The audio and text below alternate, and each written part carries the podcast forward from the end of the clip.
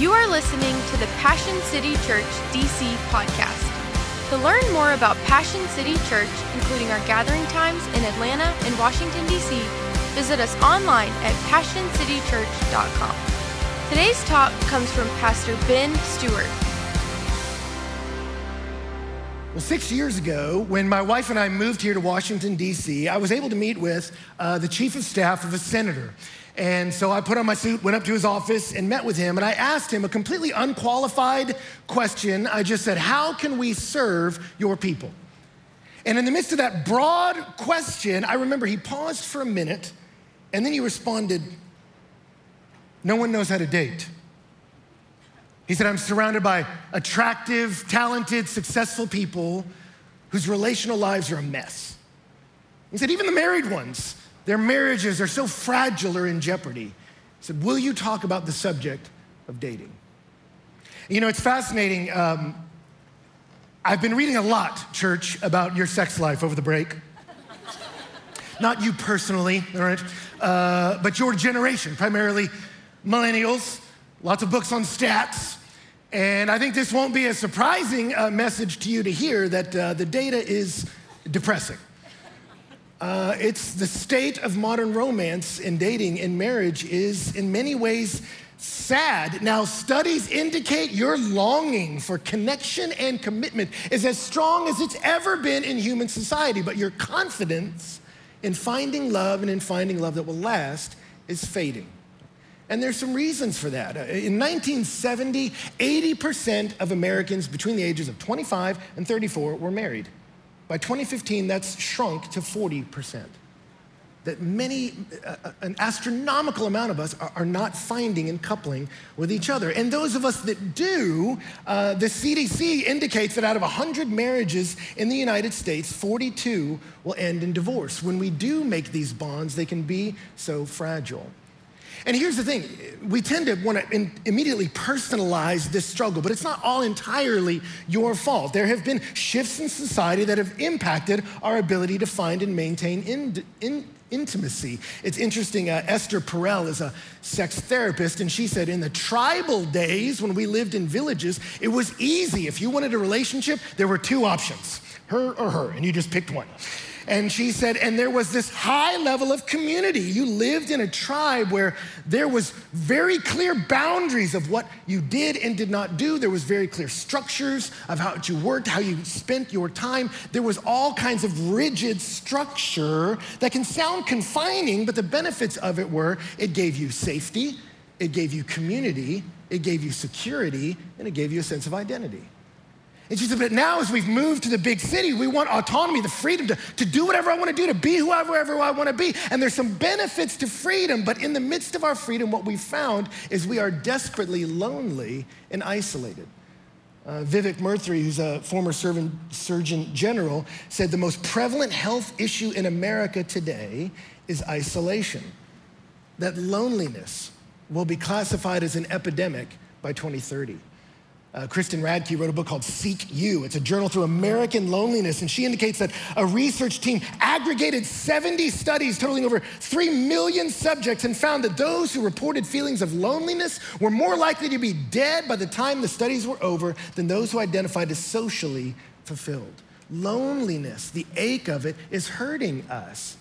And yet, the modern dating scripts, as, as open and free as our, our dating uh, world is now, there, there is no confining strictures and structures and rules. That openness has not necessarily led us to feel more free and liberated, but often it's led us to feel more stuck.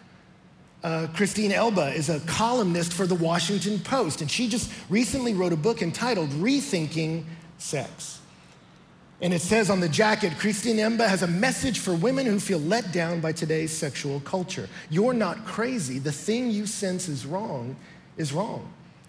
For young women, sex is freer and more open than ever before. Anything goes, they're told, as long as everyone says yes and does so enthusiastically. Yet more sexual liberation has not necessarily resulted in more happiness.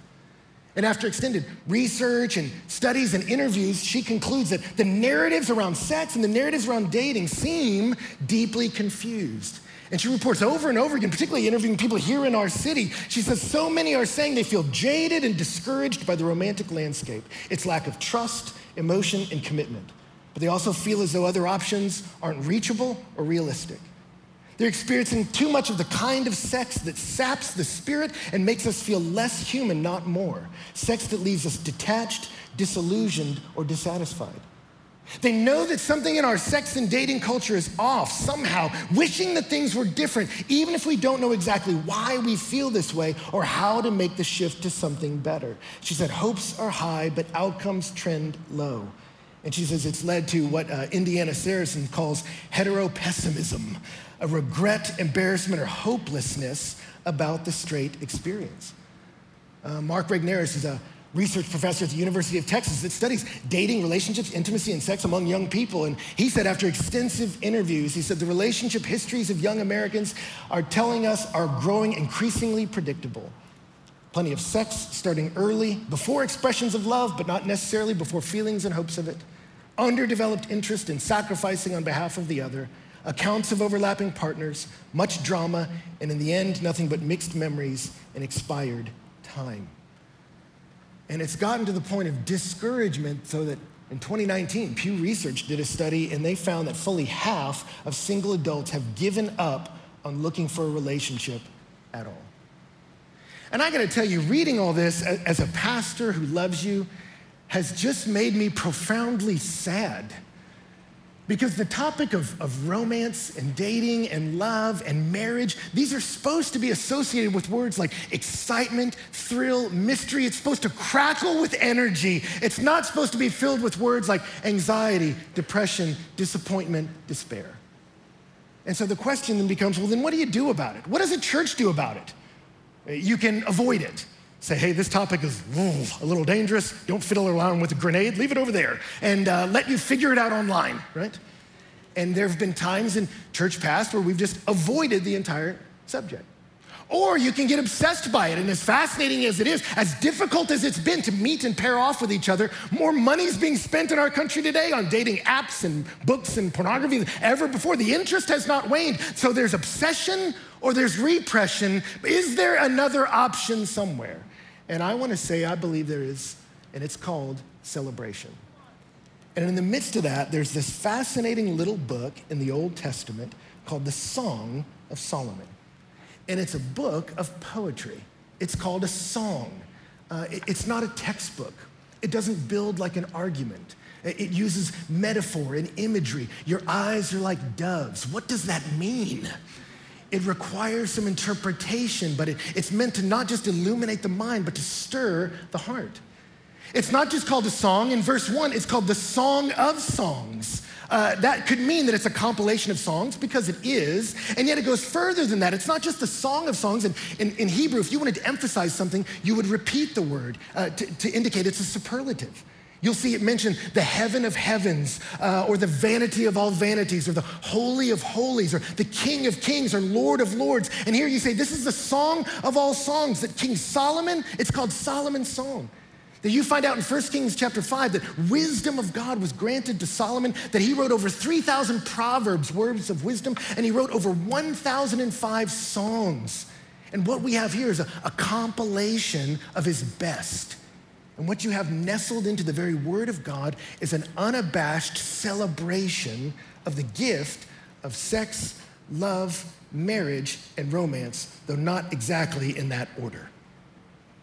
Now, as soon as I say that, some might say, well, Ben, is this just joining the obsession with sex that's in the modern culture today? I would say no, and I would say no because uh, the ancient Near East, when the Old Testament was written and New Testament, you see an absolute obsession with and, and often a lot of deep pain coming from the misuse of sexuality. And so the people of God in the Old Testament didn't shy away from this subject. They said, no, let me hold up a standard. Let me show you something different.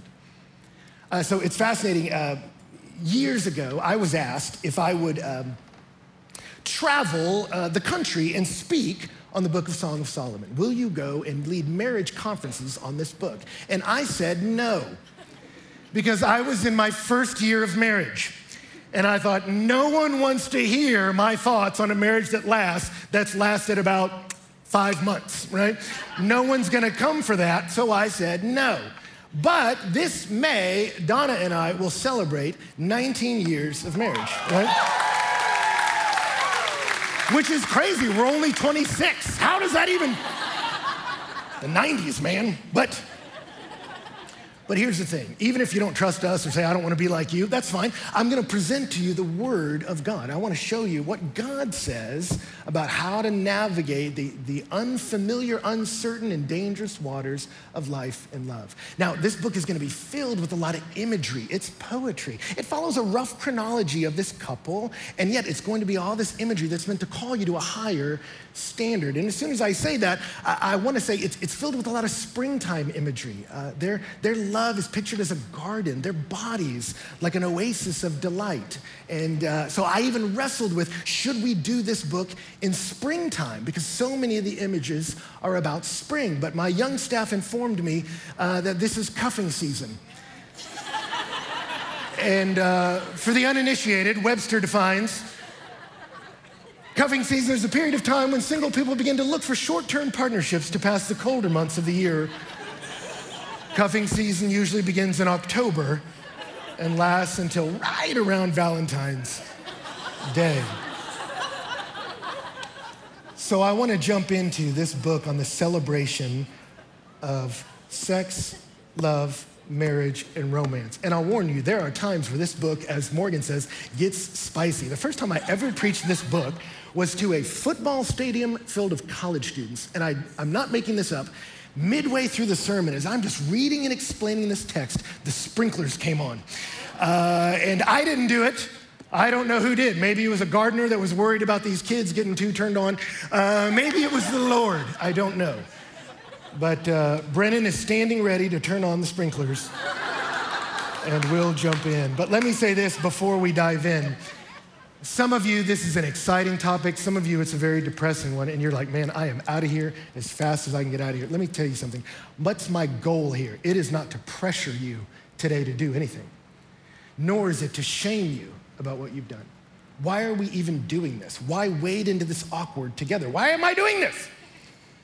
Because I want to, rather than focus on the prohibitions of what should stop, I want to give us a vision of what could be in the midst of all the despair, can we see a direction of saying, but that is possible. So I want to give us a vision to strive for, and I want to stir up hope. And so this book moves in about six major sections. We'll cover the first and the remaining time today, which is really the song. One commentator called this first part of the book the song of yearning, that it's about attraction and longing. If you're looking for a relationship, what should you be looking for? Well, verse 2, the woman begins to speak, and the book opens with this declaration Let him kiss me with the kisses of his mouth. All right, okay. She just jumps right in, right?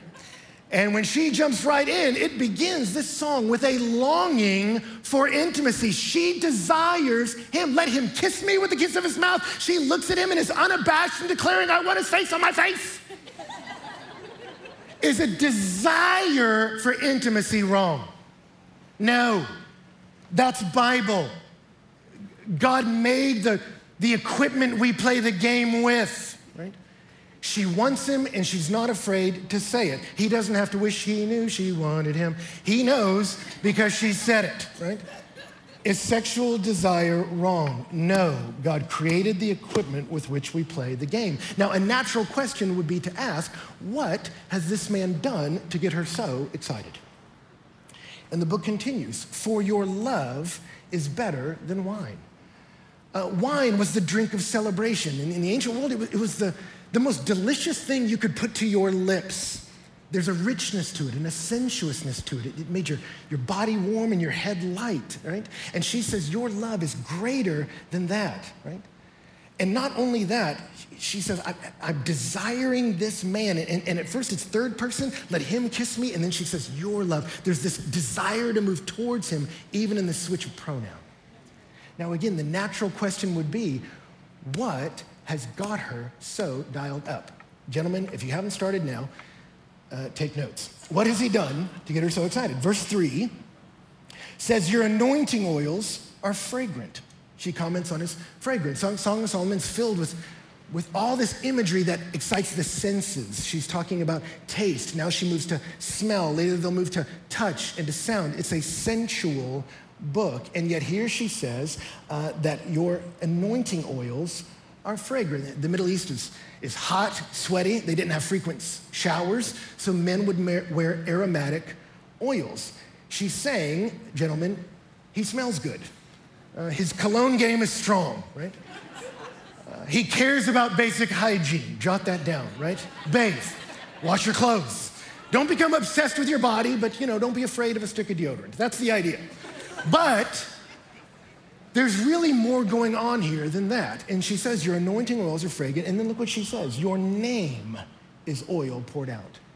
Now, now there's some beauty in, in the Hebrew. I, I, don't really know how to bring it across, but there's a, there's a, a sort of a rhyming happening with the word oil and the word name, Shem Shemaka, your name, like fragrant oil, is oil poured out. And that's so amazing to say that because your sense of smell is the sense most tied to memory. And it, and it elicits a response. If you smell something delightful, what happens? You move towards it. You open up to it. You respond to it. Hmm, if something smells gross, what happens? You recoil. You scrunch your nose, like, how can I get my nostrils away? You make a face, ugh, right? You recoil from it. And she says, Your name is like oil poured out. Uh, when your name is mentioned in society, it elicits a response. What is the response when your name is spoken in a circle? Is it sweetness and people go, huh? Or do they go, Phew your name there is your character. Your character is, a, is the summation of your moral qualities and your choices. When I mention a name, like let me just pick a random one Hitler. You're probably not thinking of particular actions he did or particular sentences he said. You're taking the entire collection of his choices and words, and in that, you've, you've composited an idea of his character, and what do you do? Right? you recoil from that name. Or I say a different name, like Martin Luther King, and, and you think of the, the totality of his decisions and choices, and you go, huh, there's a positive response. Your name is your character. And she says of this man, Your name is sweetness to me. If you're looking for a relationship, what should you be looking for? According to the Word of God, the first thing you need to see is character. Character the moral qualities of that human being should be what drives you. Notice, it's his character that turns him on. The song doesn't start with her going, Man, he's hot. He works out. It doesn't start there. She doesn't say, Well, look at his rear and those jeans. It doesn't start with his appearance. Because we all know looks will fade, right? And, and it's not a good uh, foundation for a relationship. If looks or attractiveness or talent were a good foundation for a relationship, then the most stable relationships in the world should be in Hollywood. And yet, pick any actor, actress, pick, pick anyone, and what you see is the record of devastation and deep hurt in relationship. And I'm not rejoicing over their pain, but I'm saying you have some of the most talented and beautiful people in society. Those things, talent and beauty, are not a good foundation for a lasting marriage. And so when this woman talks about her desire for this man, what she desires first and what we should is character. How does he treat me? Is he impatient? Is he selfish? Is he a bad listener? If he's a stench now, what makes you think he'll be sweetness when you commit to him? Right? Anybody can take the name Christian. Anyone can. I had a friend in college that she went on a date with a guy that had a Bible on his coffee table and an ichthus on the back of his car, and he sexually assaulted her on date one. I don't care if you put the name Christian on your life. I need to see has the character of Christ been formed in your life? I have a country friend say it all the time. You can put a bow tie on a turd, but it's still a turd. I don't care what you call yourself. We need to see your life, and your life gives us a composite of your character. Your name will bring a response. Is it the smell of sweetness or is it a stench? Lady Psalm 1 says, How blessed is the man who does not walk in the counsel of the wicked, nor stand in the path of sinners, nor sit in the seat of scoffers, but his delight is in the law of the Lord. In it he meditates day and night. He will be like a tree firmly planted by streams of water, which yields its fruit in season, and its leaf does not wither. That's the kind of guy you want, not perfect, but perfectible because he wants God to carasso, to etch his character. That he says, Man, I, don't, I don't want to walk with the mockers and revilers. I don't want to rip on people and trash them. I don't want to sit in the seat of mockers. I don't want to walk along with sinners. I don't want to compromise morality. If he's willing to do that with them, what will he do to you? 1 Corinthians 5, uh, speaking to the church, Paul says, I'm writing you not to associate with anyone who bears the name of brother but is guilty of sexual immorality or greed or an idolater or reviler or drunkard or swindler, not even to eat with such a one. He wasn't saying don't be friends with people who don't have faith in Jesus. We're meant to deeply love everybody. But he says if someone's going to take the name of brother in Christ, yet manifest none of the character in Christ, he says don't go eat with him. You don't have to go on a date with him if you're watching him revile and swindle and, and not take care of the people around him.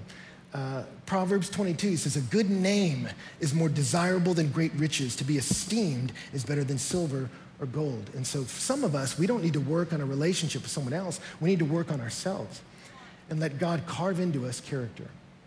Now, I want you to see here, she's not the only one who notices. She continues as she sees his name like oil poured out. She says, Therefore, the virgins or the young women love you. Now, why mention them? Well, these young women are important. There's three main characters in Song of Solomon the man, the woman, and the woman's friends, which is significant because that's how it plays out in real life, right? If you want to be her lover, you got to get with her friends, right? We all know this. Uh, Donna, the first time I asked her on a date, like not hung out in common circles, but really asked her on a date, she said, okay, pick me up at my church. And when I picked her up at her church, I had to meet like 200 brothers, sisters, aunties, uncles, everyone at their church wanted to know who this boy is that's going to try to get alone with this girl that they dearly loved. I had to run the gauntlet of her relational network. And I actually respected that. I'm like, okay, all right, I see the sifting mechanism here, and I welcome the challenge, right? And here she says, therefore, the young women love you. When you're attracted to someone, that infatuation can lead you to be so excited, you're like a deer in rut. You'll go running into danger and not know. You need other friends who aren't turned on by him to evaluate him more uh, clearly and say, is he a worthy recipient of your affections? It's good to feel that way. Just make sure they're placed in the right man. Does he have character? Therefore, the virgins love you. So she says, Draw me after you, let us run. I want to move away from I want to move with him. She says, Draw me after you. The king has brought me into his chambers. It could be a wish, a desire. It's her saying, I want to be alone with you. I want to be in the inner places of your palace. I want VIP access to your heart. It's good, the desire to pair off, that we have that. And yet, before that desire, it's fascinating that the others speak again and they said, We will exult and rejoice in you. We will extol your love more than wine. Rightly do they love you. Before the pairing off, she has a community that says, Your attraction is well placed in that man because he has character. Right? Uh, so make sure your relationships approve of the right person for the right reasons. I remember when I was in college, uh, my sister was about to come to college, and I was very nervous about just her life and, and successfully navigating young adulthood. And, and I remember coming into a lunchroom once and watching this young woman uh, that, that was attractive, a friend of mine that was constantly hit on by guys. And there was a guy uh, asking her on a date, hey, come out with me, come on, let's go out. And she, she was like, no, I'm not gonna do it. And uh, he says, come on, let's go, let's go on a date tonight. Let me take you to dinner. And she said, no, I don't know you. And he said, well, how are you gonna get to know me if you don't go on a date with me? And she just went, Sorry, I'm not doing it. And he walked away. And as an older brother concerned about my little sister, I was like, I've got to understand what just happened there. And I remember moving towards her and I said, Will you teach me, Rabbi, your ways? Like, how did you? Because I had so many friends end up feeling pressured and they ended up in a situation with a guy where they didn't feel safe. I said, How were you able to, to, to rebuff his advances? And she said, Ben, the, the, the Christian community in our campus is pretty small. And she said, I've never seen that guy worshiping, serving, caring for people anywhere.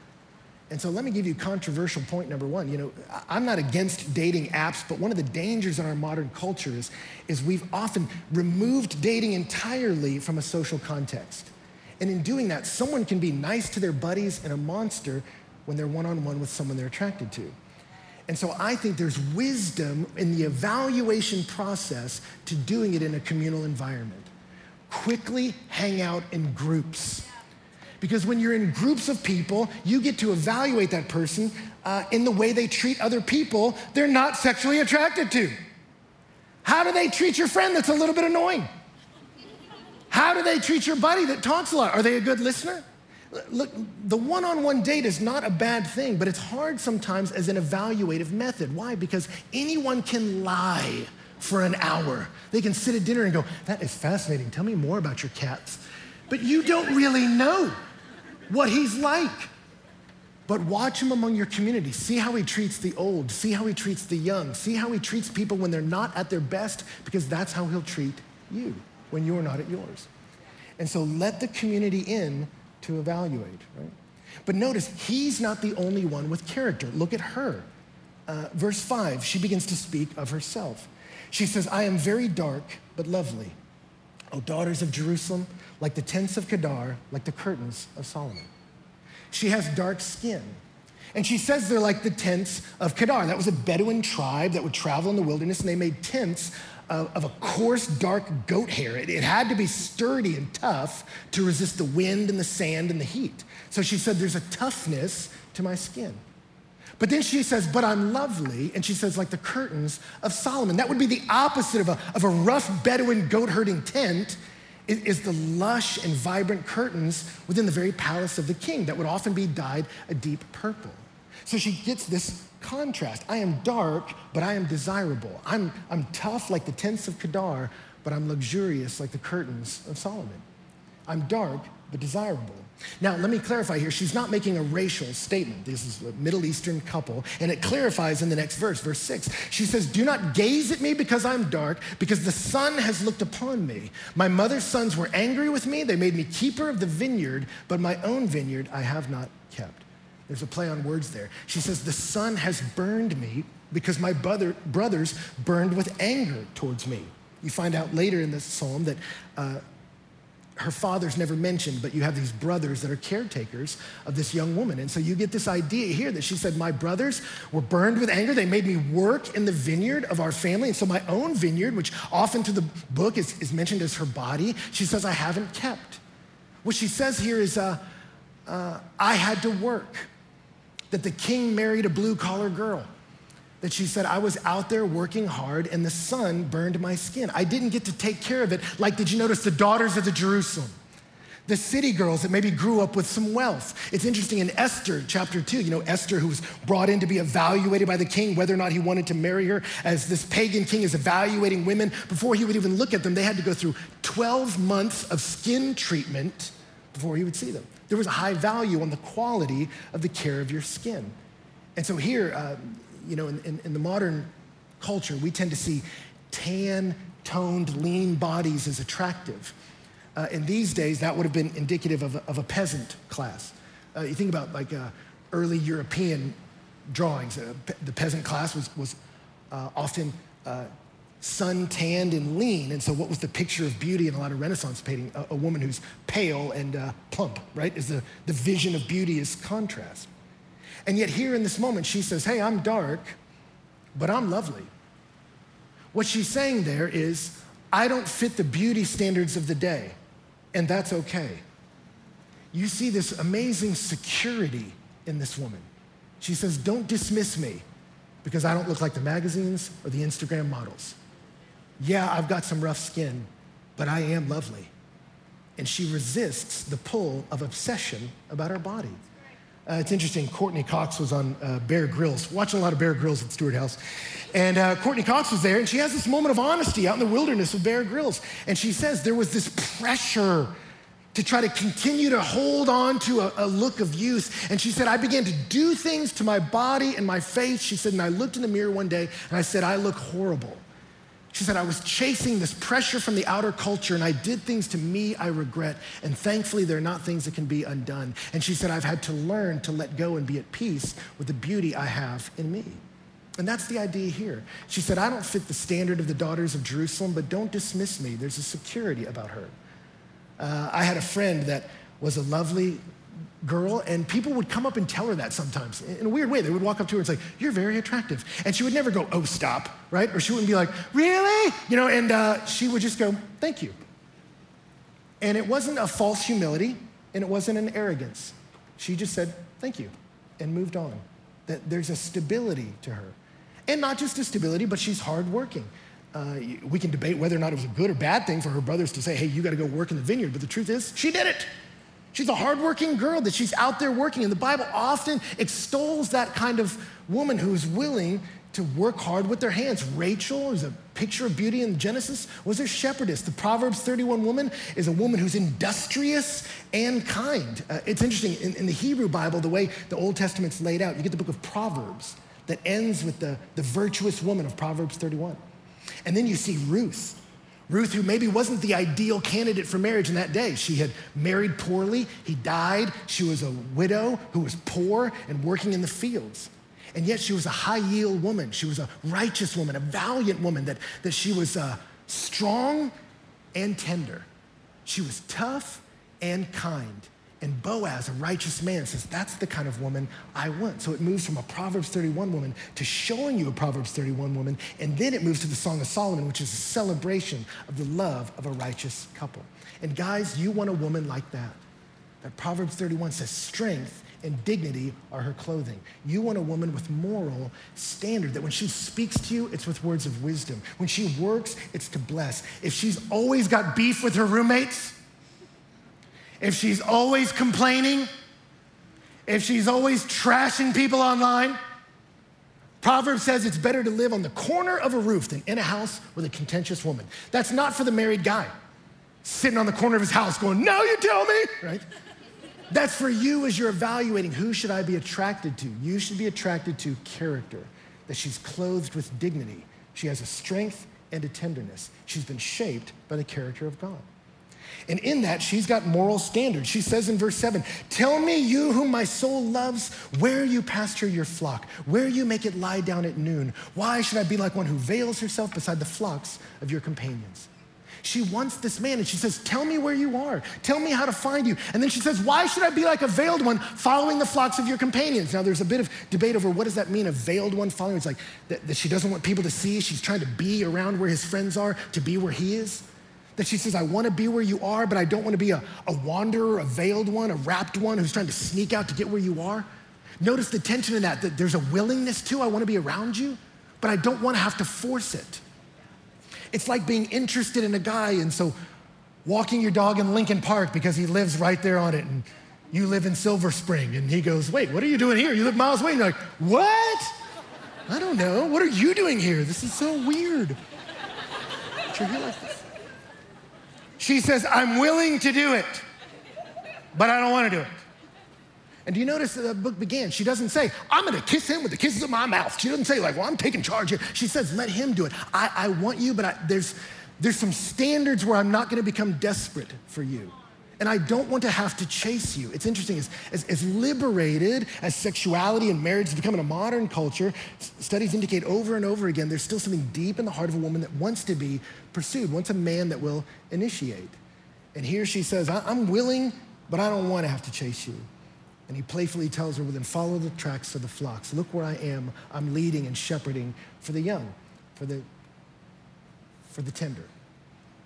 Proverbs 3 says, Charm is deceitful, beauty is vain, but a woman who fears the Lord, she shall be praised. That's what you want. When you're not at your best, you want someone who will love you because they love the Lord and their character has been shaped to look like Christ. Now, I want you to notice not just character is what you look for, notice their kindness. Listen to how they talk to each other.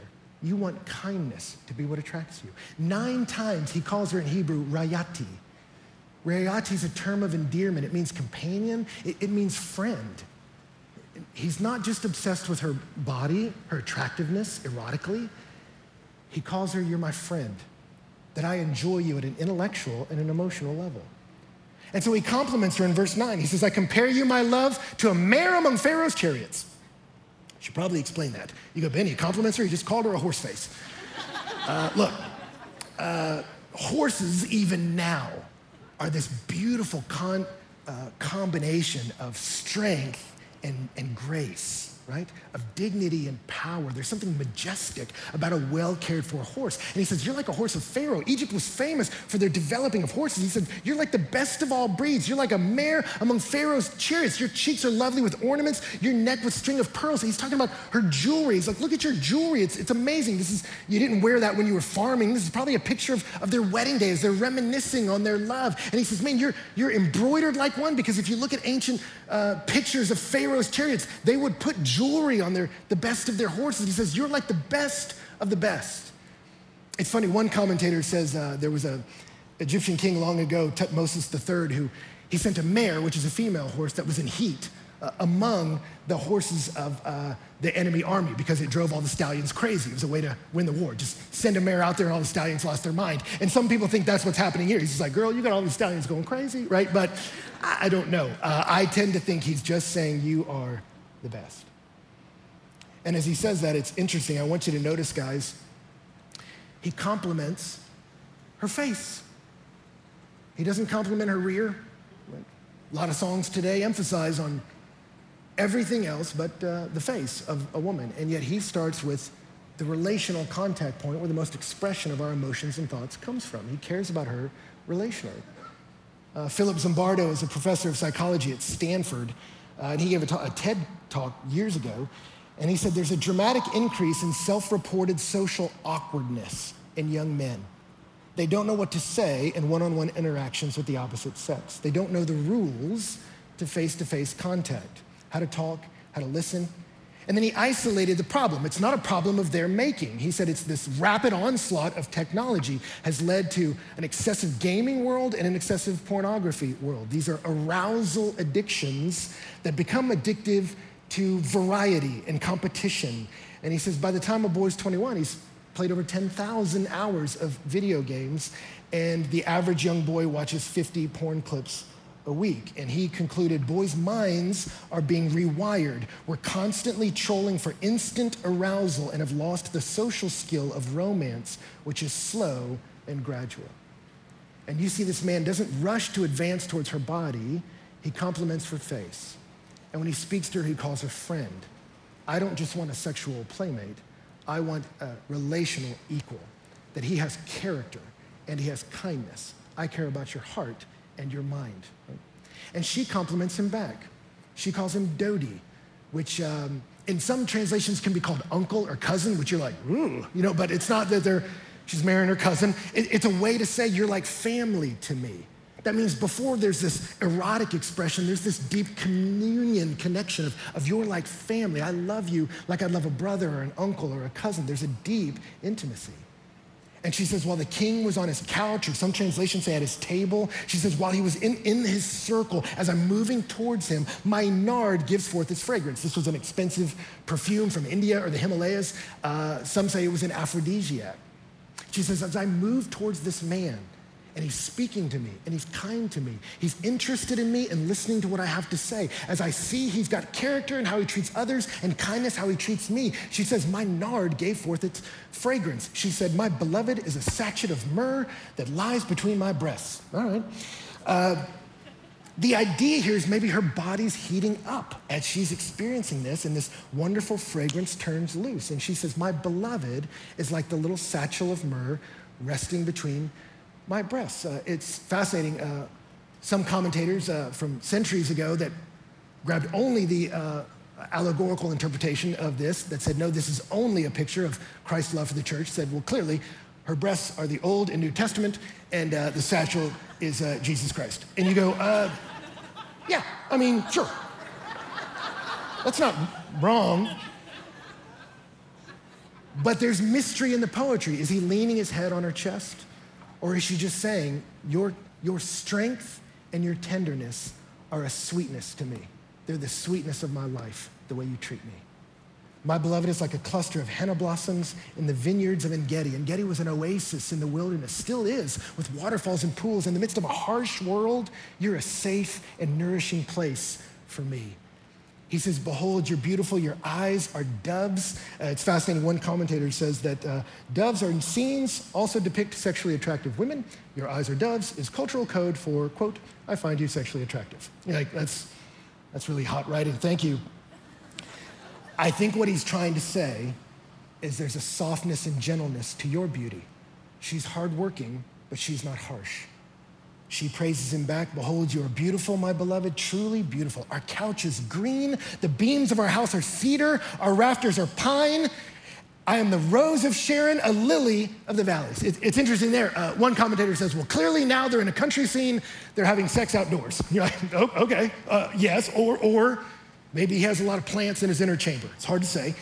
Uh, the temple and the king's palace were built with rafters of cedar. I think here the idea in the imagery, she says, is when I look at our relationship, it doesn't dehumanize, it's life giving. It's like a garden, it's green, it's vibrant. Being around you makes me better, not just sad. And there's not just a, an encouragement and a sweetness to it, there's a strength to it. Our relationship has character and boundaries that are healthy. They're like cedars that are strong. There's something responsible and adult in the way we're treating each other. And as she says that, you notice she says, I'm a rose of Sharon, a lily of the valley. She says, I'm beautiful, but, but then she says, I'm like a lily of the valleys. And he says, No, you're like a lily among the brambles. So is my lover among young women. He says, Everyone else is like thorns compared to you. So he throws the other ladies under the bus, but again, he's complimenting her. And she says, An apple tree among the trees of the forest, so is my beloved among the young men. With great delight, I sat in his shadow. His fruit was sweet to my taste. He brought me to the banqueting table, and his banner over me is love. She says, you're, he says, You're like a, like a lily among the thorns. In a harsh world, there's a sweetness and a tenderness to the way you talk to me. She doesn't diminish him as a man, she is a sweetness to him and a kindness. And you see, as she's that, she looks at him and says, You're like an apple tree Often in the Old Testament, to be under the shade of the Almighty is an image of protection, that God protects me. And she says, Your strength is not a threat to me, your strength is a protection to me. I feel safe when I'm with you. Not all masculinity is toxic. There is toxic masculinity, but you need someone who is strong and uses that strength for good. And I don't just mean strong physically, but strong morally and character in their decisions. Someone that you can trust, and I feel safe with you. And she said, So you are safe and you are nourishing and sustaining. You're like a tree that gives apples. You're like a life giving person to me. Why? Because you have character and you have kindness. The way you speak to, to me makes me feel safe in a world that's dangerous. And as they speak this way to one another, she says, You're You've brought me into your banqueting house. This is our love is a place of delight and nourishment. And your banner over me is love. That, that's the picture of a military banner. She says that you've flown a flag over this city, and that flag declares you love me. You're not hiding me. I'm not on the side. I'm not a woman over here. I am somebody that you are declaring to the world, I love her. And his banner of strength and power is a declaration of kindness to me. Proverbs 29 says, What's desirable in a man is his kindness. It's better to be a poor man than a liar. Uh, ladies, uh, King Saul was the most attractive man in Israel. And part of that attractiveness was an obsession and insecurity about himself. And he became dangerous and died a terrible death. King David was, I don't know, an eight, ruddy and handsome, but he feared God and loved him. And that was a man who could build a kingdom where the people were blessed by his leadership. You want a man who's a solid eight with good character, more than you want a 10 that's a collapsing building. Amen? Some of you have seen that. You've seen a girl with a guy and you've gone, him? Really? He must be rich. Maybe. Or maybe he has character. And what's desirable in a man is his kindness. You don't get discouraged if you don't meet the beauty standards of the day. What's solid in a relationship is that you have a character shaped by Christ and a kindness that mirrors the kindness of Christ. And it's when you've got character and kindness as you're evaluating somebody, then you can move to cuteness. That's number three. And you see they begin to talk about each other physically, the beauty to each other. You're like a lily. You're like an apple tree. They begin to notice, I, you are someone beautiful, lovely, desirable to me. And when someone's kind and generous, they become even more attractive in your eyes. To the point that in verse five, she says, Sustain me with raisins, refresh me with apples, I am sick with love. I don't know that anyone in this room has ever said, Sustain me with raisins. What does that mean?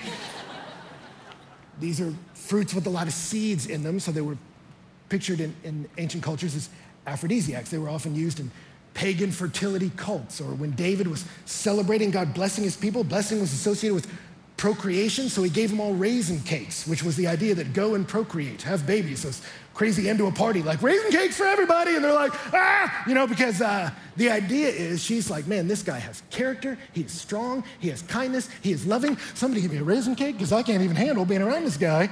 She's going crazy. And in verse six, she says, his left hand is under my head, his right hand embraces me. That's a sexual position. This is probably a flashback because if you notice, she's talking to the ladies. And she's saying, notice the progression of this love. And then she warns them. But I adjure you, O daughters of Jerusalem, by the gazelles or the does of the field, that you do not stir up or awaken love until it pleases. She says, I have observed him, and his character has been observable in the public square. That you all saw what his character was like. There was an old song by Akon. I don't know if you remember it.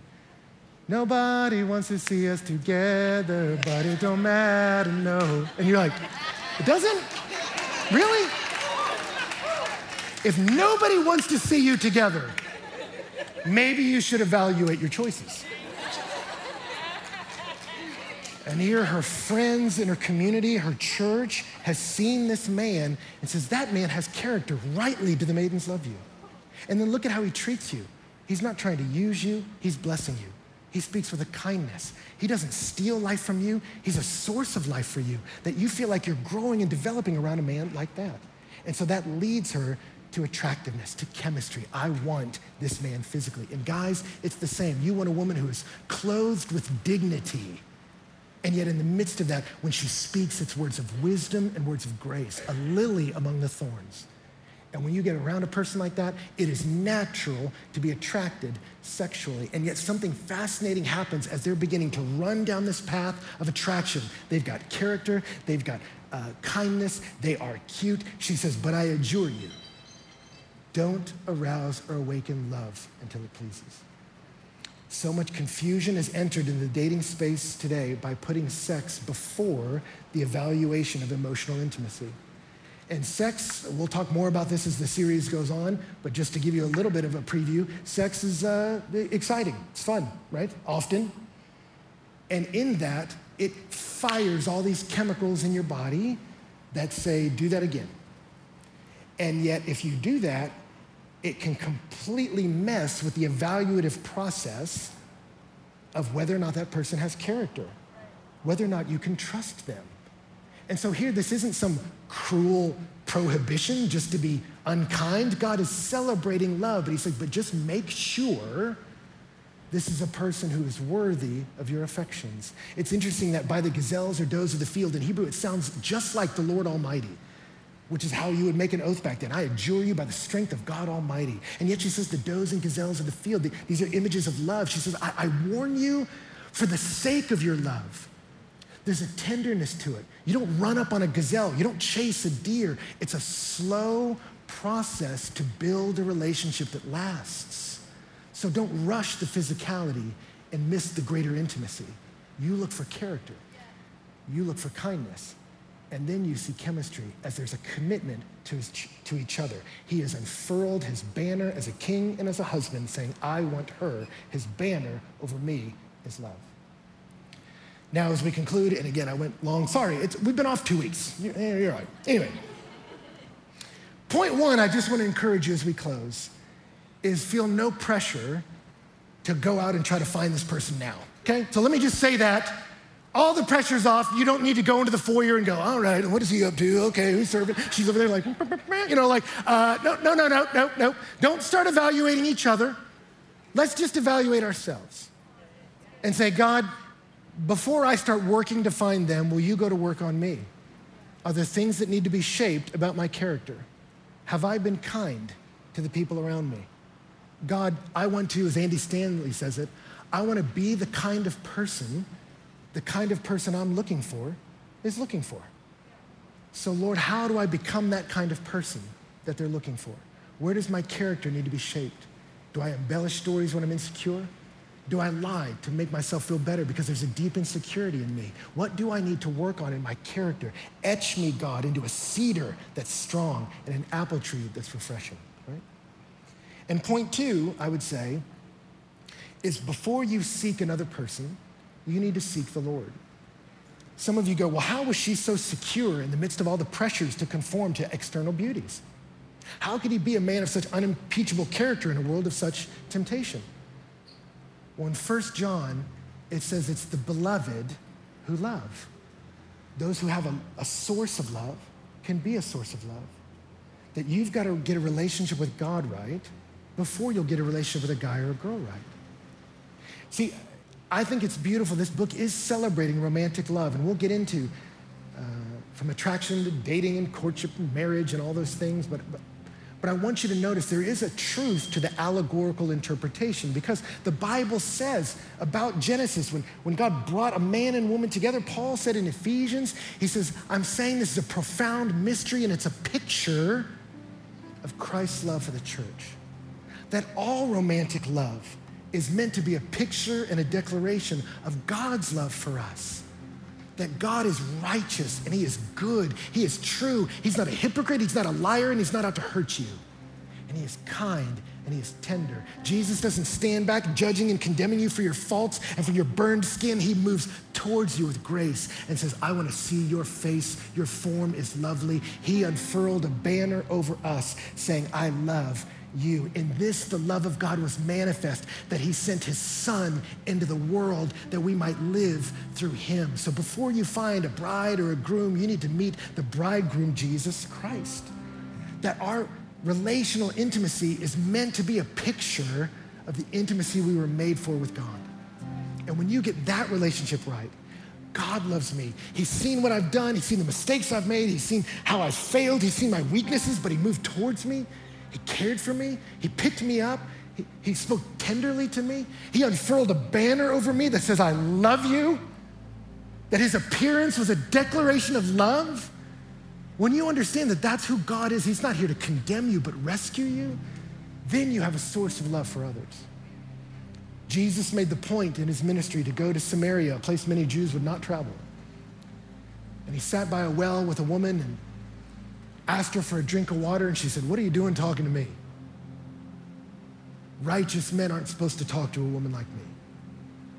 And they begin to talk about living water, water that can satisfy your deep thirst and overflow into life for others. And she said, Well, give me some of that living water so I don't have to go to this well anymore. And he said, If you knew who you were talking to, I would give it to you. And he said, Go get your husband. She said, I don't have one. He said, I know you've had five, and the man you're living with right now won't marry you. She told a group of people later, That guy's got to be a prophet because he just told me everything I've ever done. And yet, what's fascinating about that conversation, he doesn't condemn her. What was the context? He said, You're coming to this well, but I got a living water that will satisfy your soul and be a source of life for others. You've been going from man to man to man to man, looking for them to satisfy a deep need that only the Son of Man, Jesus Christ, can. He said, You need to come to me. Let me forgive you. Let me love you. Let me cherish you. Let me care for you. You get a relationship with God right to the Son of God, Jesus Christ. And then you'll be a fountain of life for others. So before we get these relationships right, let's get a relationship with Him right because He wants you. He came for you. He has moved towards you. Let's use this week in community group to move towards Him. Amen. If you were encouraged by today's talk, be sure to rate us and hit subscribe on iTunes, Spotify, or wherever you stream your podcasts. To experience other talks, videos, and live gatherings, visit us online at PassionCityChurch.com or download the Passion Movement app. And again, Thanks for listening to the Passion City Church DC podcast.